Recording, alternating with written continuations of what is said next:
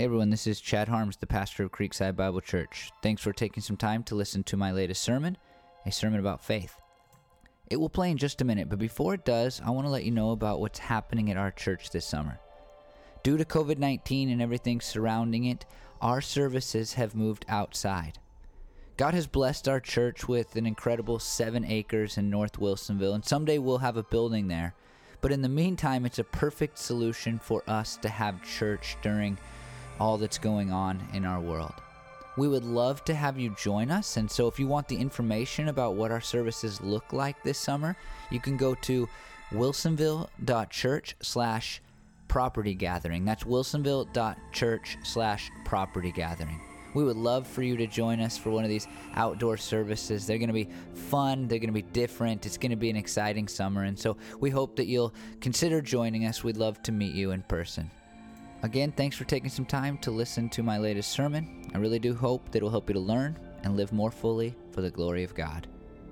You know, as people were wired to want more, and uh, and this kind of applies to our faith, I think too. Uh, I I think we think things like this, like if I had more faith, then I would be able to, and then you can fill in the blank. Stop sinning, love people more, uh, go to church more frequently, you know, whatever it might be, give to the church, eh, all these things. If I had more faith, then I would be able to, uh, and then you just fill in the, the blank there. And I remember in high school, my youth pastor would, would say to us, if you, if you want to pray a dangerous prayer, then, then you pray and you ask God for more faith. If you want to pray something really dangerous because you don't know how God's going to increase your faith, if you ask him to do it, then you you pray and you ask God to increase your faith. And so I had heard him say this, you know, more than one time. And uh, near the end of my senior year of high school, after I had become really serious about my faith, uh, it was a really good year. I was uh, uh, playing sports, you know, hanging out, barely going to school. Um, had a girlfriend that I loved, put it in quotes. Uh, and I mean, things were going so well. And then I'm driving. I can actually remember like the exit I was near on I-5 when I just said, you know what, I'm gonna, I'm just gonna pray that. And and I prayed and I said, God, you know, please increase my faith. And then that girl broke up with me and ripped my heart out, ripped it to shreds like 2 weeks later. And I've never I've never gotten over the fact that that's that's how God seemingly said yes to my prayer by getting me broken up with. He was right. It was a dangerous prayer. And I, and I think here's the the cool thing, I guess, is that that God I think said yes to me. But the reason I, I think we even begin to think that that would be a good prayer in the first place, because you have to ask, like, why pray that? Why? What makes that an important prayer? I think the reason that we think it's a good prayer is because of what I've already said, and that is that we think we would be able to do more with our faith if we had more faith. And so maybe praying that is good, but here's, at, you know, at the heart of the story we're going to look at this morning in the book of Luke on the topic of faith, there's this, this just key, key, key idea that I think we get totally wrong.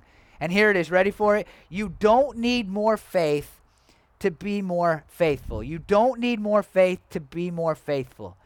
I think what we believe kind of inherently is that if we had more faith, a bigger faith, a larger faith, then we would be more faithful to God. But this this story that we'll look at today shows us that we don't need more faith to be more faithful. Why? Well, I'm going to leave that why up to the words of Jesus this morning. So here's how the story began. Uh, in Luke 17 5, the apostles said to the Lord, Increase our faith. Increase our faith. They pray, in essence, what my youth pastor said was a dangerous prayer. They say, God, Jesus, give us more faith. It's really interesting. This is actually the only time recorded for us in the New Testament or in the Gospels where the disciples ask for any type of spiritual growth. Seems like they would have asked for things like this more frequently, but it does show us that they thought Jesus was more than some just great teacher or great rabbi. They believed that Jesus could increase their faith. But what's really more important for us today is the reason that they asked the question in the first place.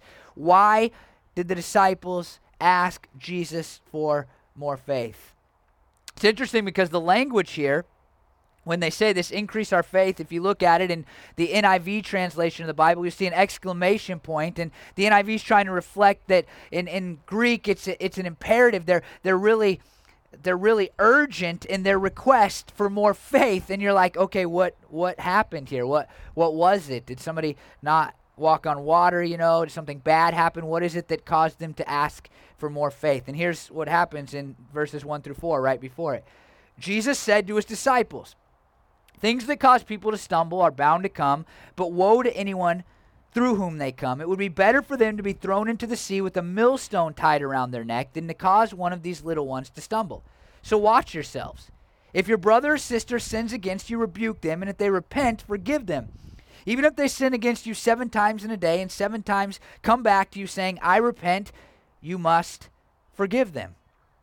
Jesus tells his disciples really three things. You shouldn't cause other people to sin. You should rebuke people when they sin against you, and you should forgive people who have sinned against you. For me, I won't speak for all of us here, but that's kind of a, uh, those three things are kind of, they grow in their difficulty. Like, for me, I can really do a pretty good job of not causing other people to sin. That's pretty easy for me uh, but rebuking somebody when they sin, calling somebody out in their sin when they've done something wrong to me, that's a little bit harder, right? To actually confront somebody and say, hey, that thing you did to me, it wasn't right. It wasn't what God wanted. I, I that's not the way that things should go. That's a little bit harder. But then, I mean, I think we all know this kind of intuitively. Forgiving somebody who is constantly sinning against you, who is constantly going against the will of God towards you, that feels almost impossible. I, have talked about these kind of things, these ins and outs of dealing with other people's sin in another sermon series called Planks and Specks. If you want to listen to that, let me know and I'll, I'll get it to you. Uh, but today, what I want to focus on is just how difficult these things are.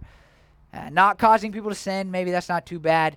Rebuking people when they sin against you, that's hard for most of us. And then forgiving people over and over, that is, that is really difficult to do.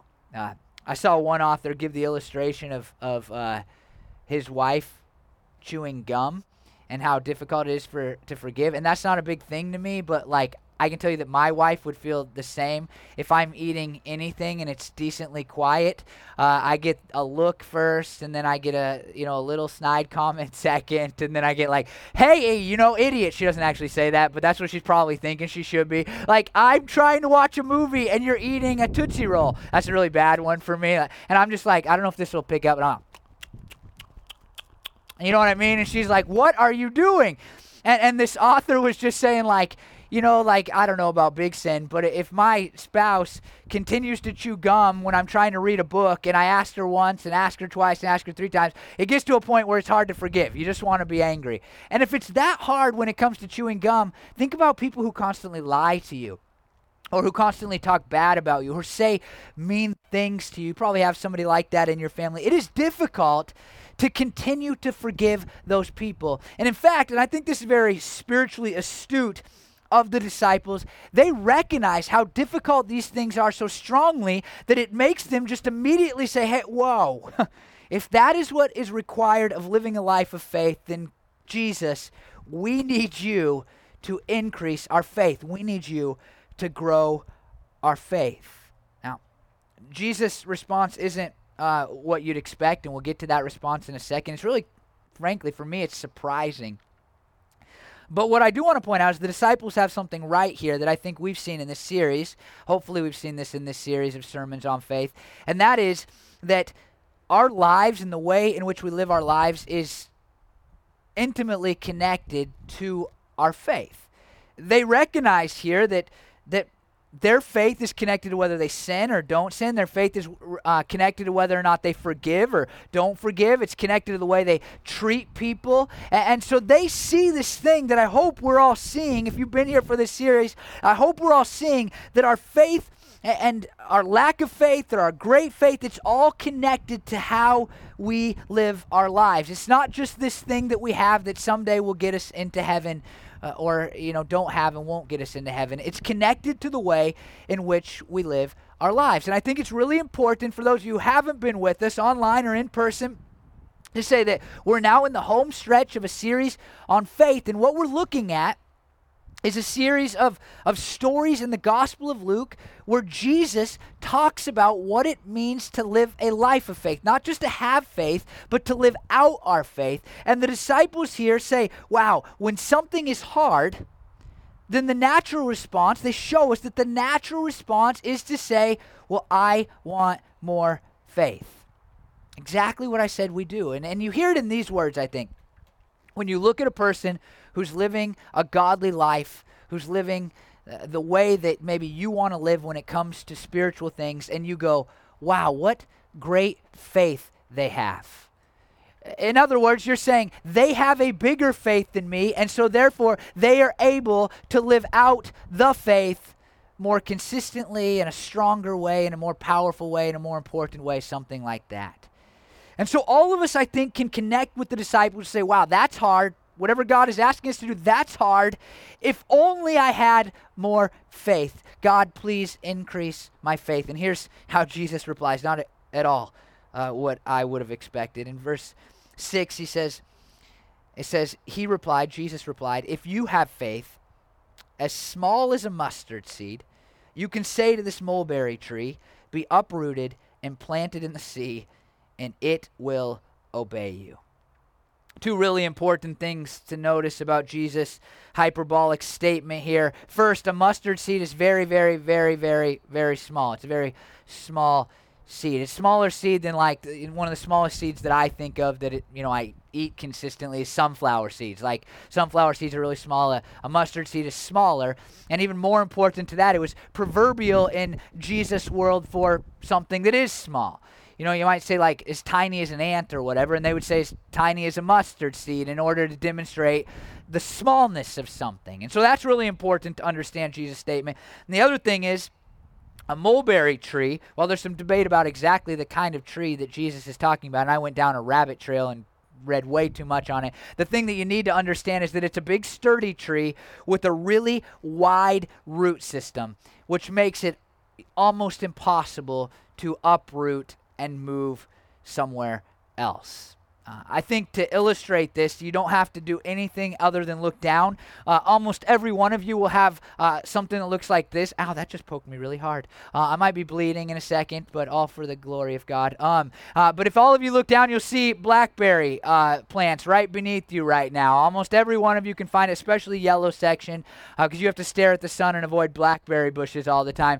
but we are constantly out here fighting with blackberry bushes all the time. And, and, what's amazing about them, especially at the front of the property that we pretty much have killed now, but you start to try to get rid of one of them, and, and you you know you get down into the root and you start digging at the roots, and, and you realize that this blackberry you know thing that sprouted out of the ground is the same as that blackberry thing when you get down into the roots. They're one plant because the roots get so deep and they run so wide that you basically can never, ever get rid of them. It's almost impossible to move them. This is what Jesus is saying. If you have a tiny little bit of faith, then you can do something as impossible as looking at a blackberry bush and saying, hey, get up out of the ground and, you know, go to somebody else's property, in our case, get out of here, blackberry bush.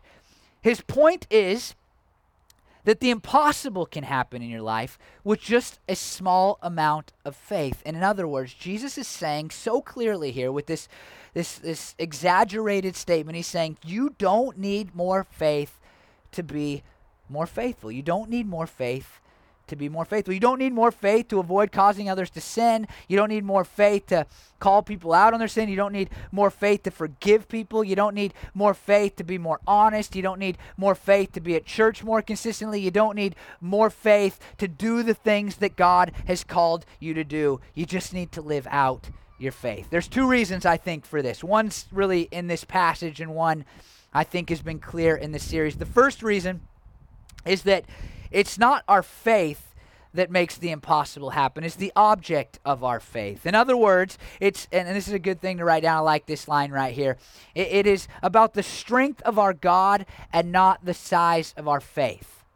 Uh, seeing impossible things in our lives happen through faith is not about the it is about the strength of our God and not the size of our faith. We serve an incredible God who created the world in six days, who sustains all, who had the wherewithal and uh, the love and the compassion to come from heaven to earth to die for our sins, who walked around on this earth in the person of Jesus and did miracle after miracle. That's the God that we serve. And so, even just placing a little bit of faith in Him, even having a faith at all in Him, means that we can see incredible things happen in our lives because it's about the strength of our God and not the size of our faith. Uh, but the other thing that I think is so important is that a big part of living a life of faith is simply doing the things that you know God wants you to do. Uh, there's no magical, you know, thing that's just going to make that happen. It's just a decision to do, as I've said a lot in sermons, the right thing at the right time in the right way because you believe in the things that I just said, that we serve a, a great God who is also a good God that loves us and, and has provided salvation for us. Uh, Joel Green, an author who wrote a book about the book of Luke, says the Savior replied that they have no need for more faith, but of the right kind of faith, a vigorous living faith. Uh, another book, The Bible Reader's Companion, says, How often we cry out for more faith when all that is really necessary is obedience to the commands of our Lord. I see this in people's lives in all kinds of areas that are difficult. I see it in exercise. I see it in eating healthy. I see it in being a hard worker. I see it in cleaning the house. I see it in uh, being a, a good parent. There's this idea that that someday, like this light switch will go on, and all of a sudden, uh, I'll naturally do the things that are hard to do like I'll have this I don't know this moment in my life when all of a sudden I can just easy it'll be easier for me to to live in the way that I want to live.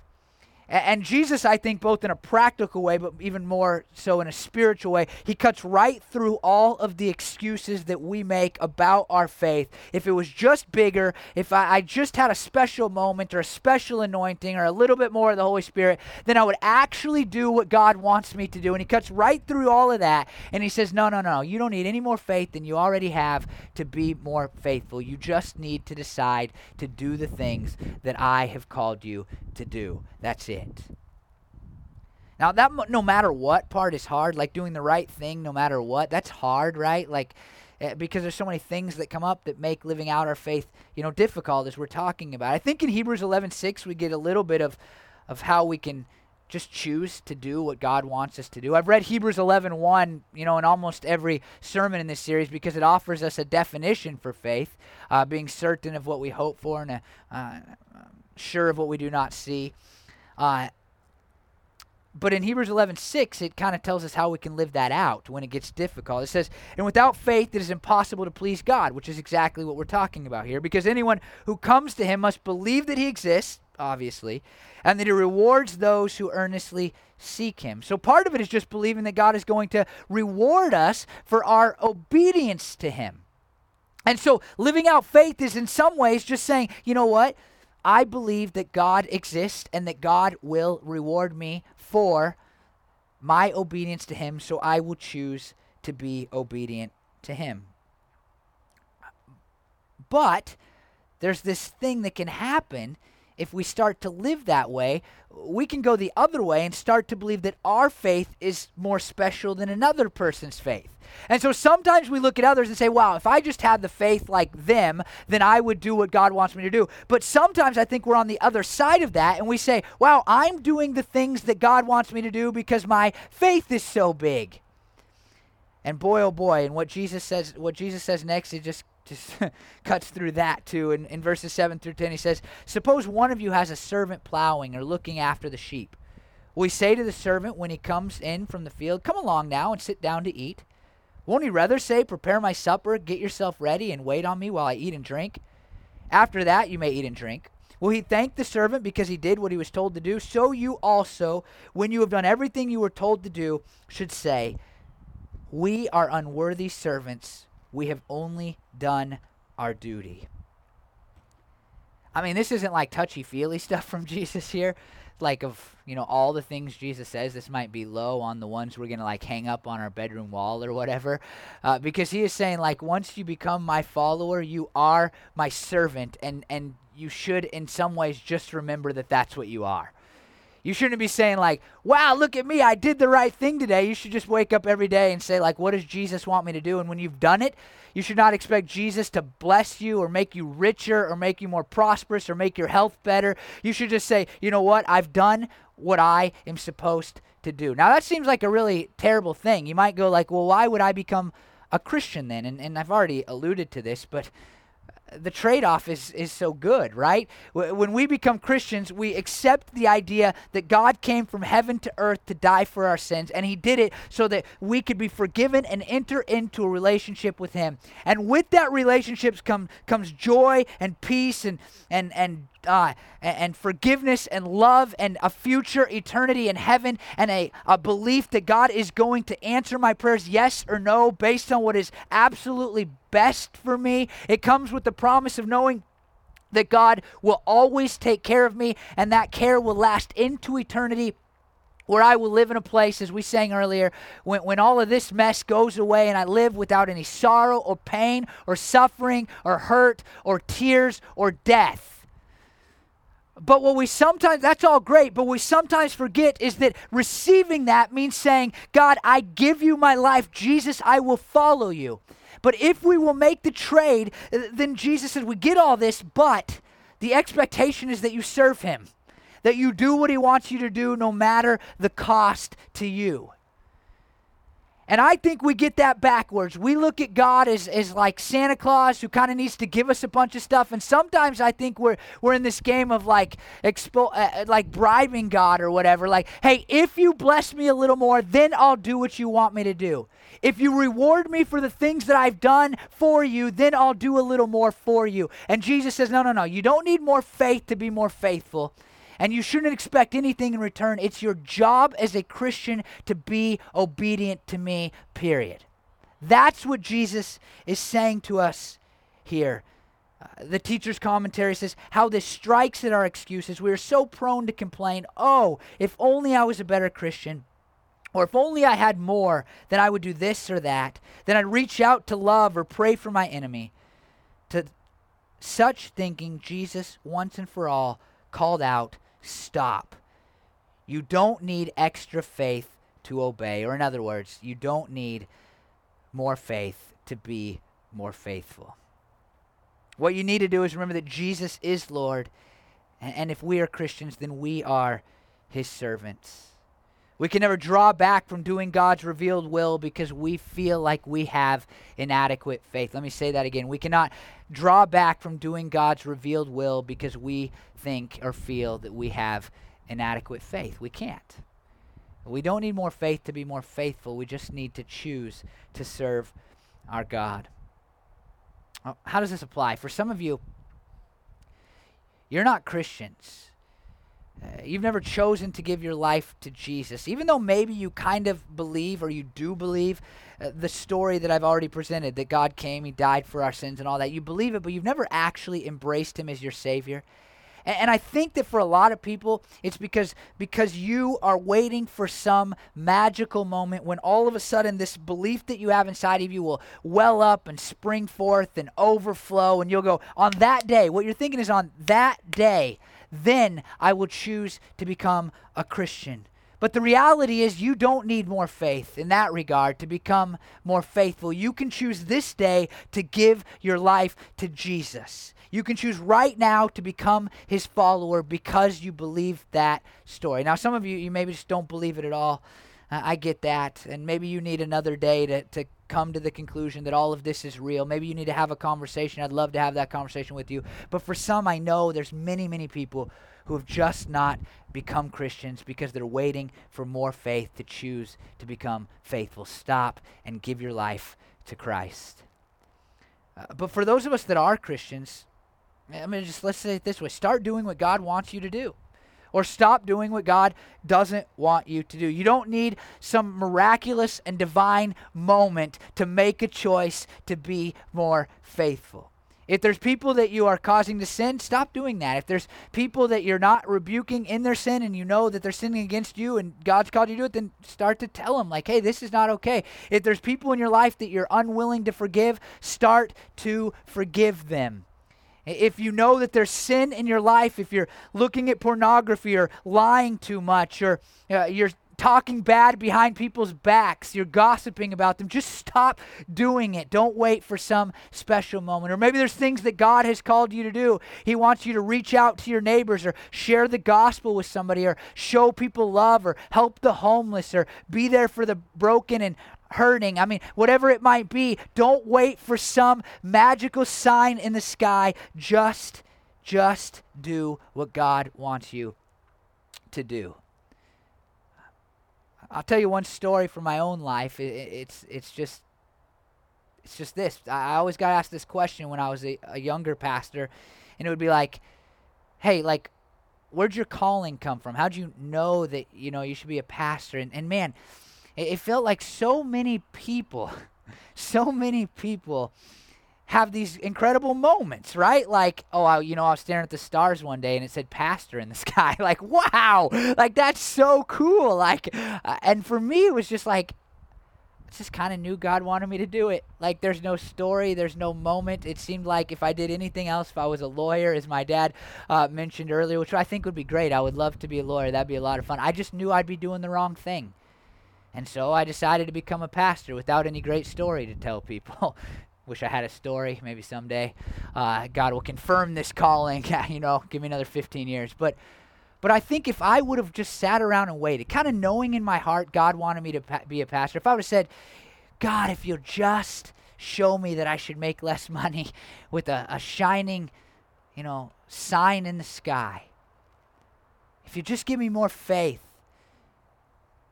then I would have been disobedient to God and not done the thing that He wanted me to do. And I think there's lots of people around me, lots of people that I love, that are waiting for more faith to be more faithful. And Jesus says two things here your faith. It's about the strength of your God and not the size of your faith. And also, you don't need more faith to be more faithful. And so I hope that today you will choose, whether by giving your life to Jesus or by making decisions to change your life, to be more faithful to God. Let me pray that that will happen. Lord Jesus, I want to first pray for those people who aren't Christians. Lord, my words, they don't matter much compared to you, God, because it's not about the quality of my words, but uh, the greatness of you, God. And, and so I would ask, Lord, that you would just, you know, in loud ways or small ways or subtle ways, that you would draw them to you, Lord. But you know, I'm under the conviction that lots of people, I think every person is drawn to you in one way or another when they've heard your gospel, but I think you are drawing people in even miraculous ways who, God, are not responding in a faithful way, who aren't becoming Christians because, God, they're waiting for some bigger sign or an increase in their faith. And I pray today, God, you would convict their heart in a new way and you would draw them into you. Maybe just cut through all the excuses as you did with, their, with your disciples who walked the earth 2,000 years ago and, and draw them to you, Lord this morning. But for those of us who are Christians, I think all of us have areas of life where we're just waiting for a bigger faith, a more special faith, something, God, in order to do the thing that you want us to do or to stop doing the thing that you don't. And I pray, God, that you would use my words this morning to change our hearts in that issue, God, and we would be faithful, God, even if we feel like our faith is inadequate. Help us to do the right thing at the right time in the right way, even when we're not sure we have the power to do it, God, because we understand, God, that it is about the strength of our glorious God, you, Lord, and not about the size of our faith, God. It's about you and who you are. So help us, God, to do what you want us to do always and forever. I pray these things in your name, Jesus. Amen.